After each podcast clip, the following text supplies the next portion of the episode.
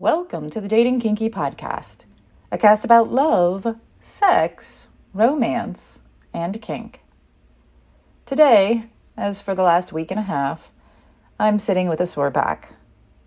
I'm frustrated that I can't really move naturally, that I can't be active the way I want to, and it's depressing as fuck. I hate feeling this way. And I also know that I'm incredibly lucky to be creeping up on 50, and this is the first time I've ever really had a back issue. It's a mixed bag of feelings for sure. And it makes me think about what I might do once this is healed up, how I might start caring for my back and my body overall to help prevent this sort of thing in the future. I've been researching back exercises and better posture and all the things that I've never really had time for or hmm, made time for before. Because while I've read that this is normal, that 8 out of 10 adults experience this in their lives, I also know that I can do and be better moving forward. And I can do better than simply survive this and muddle through. Survival and thrival. I'd like to congratulate you. Yes, you.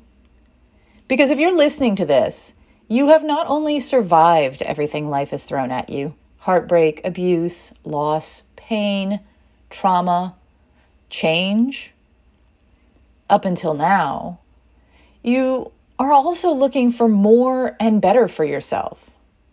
Fuck yeah. You've made it this far, and damn it, you rock. Survival is no mean feat, and surviving while also pursuing thrival, or at least more, is a big fucking deal, and you deserve some praise. And maybe a bit of help.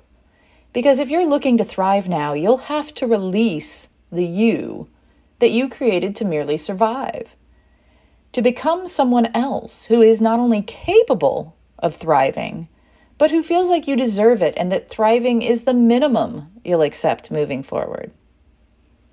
And the skills to thrive are in some ways the opposite of what we use to merely survive. Instead of creating and living in systems that reduce risk and increase self preservation, you'll be looking for risks you can take to create and receive more in your life. Your image of yourself will have to change too, from someone who makes it to someone who does so much more.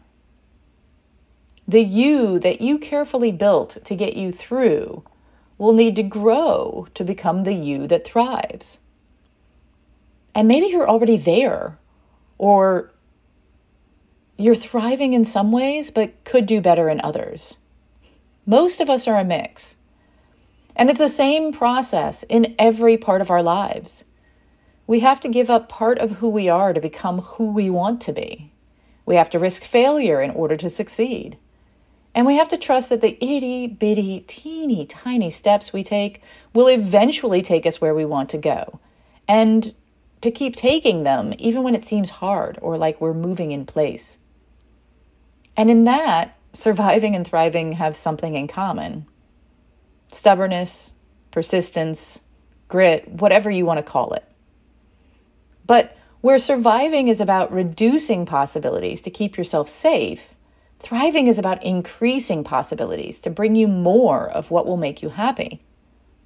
And that's a big shift. But even big changes can be made from small changes made often over time. And I believe in you. The language of survival, the language of trust. I originally wrote about this in September of 2018 it might give you some additional insight into survival and how it can affect your communication in relationships. The same is true of your language of thrival, the words and behaviors we use when we connect with others or pursue our dreams. I'll include the link in the show notes. What are your thoughts? You've survived. Who are you now? Who do you want to be? What is one step you can take towards that you? If you're thriving in one or more areas, are you willing to explain how you made that change for yourself? If you are thriving in one or more areas, are you willing to explain how you made that change for yourself so others can learn from it? If you're not thriving, or if there's an area you would like to thrive, are you willing to share it? Are you willing to share where you are now and where you'd like to be, and maybe the first step you're going to take? Or maybe you could ask for help. Put it out into the universe what you want and who you want to be, and see what suggestions and ideas come back to you. Thank you for joining me today. If you love this episode, please share it with others who would enjoy it. And please do join me at datingkinky.com and on our new apps available in the Google Play and Apple App Stores. It's built by Kinksters, for Kinksters, poly, queer, trans folk, and anyone not quite vanilla. And it's free.